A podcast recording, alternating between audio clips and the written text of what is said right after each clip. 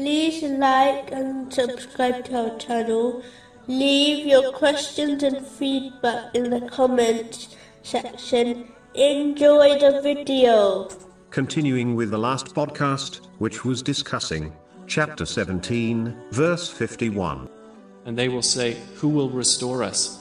Say, He who brought you forth the first time. Then they will nod their heads toward you and say, When is that? Say, Perhaps it will be soon.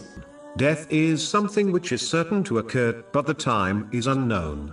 So it therefore makes sense that a Muslim who believes in the hereafter prioritizes preparing for it over preparing for things which might not occur, such as marriage, children, or their retirement. It is a strange how many Muslims have adopted the opposite mentality, even though they testify that the world is temporary and uncertain, whereas the hereafter is permanent, and they are certain to reach it. The verse mentioned earlier clearly reminds Muslims that no matter how one behaves, they will be judged regarding their deeds. A Muslim should not be fooled into believing that they can and will prepare for the hereafter in the future, as this attitude only causes one to delay further until their death occurs, and they leave this world with regrets, which will not aid them.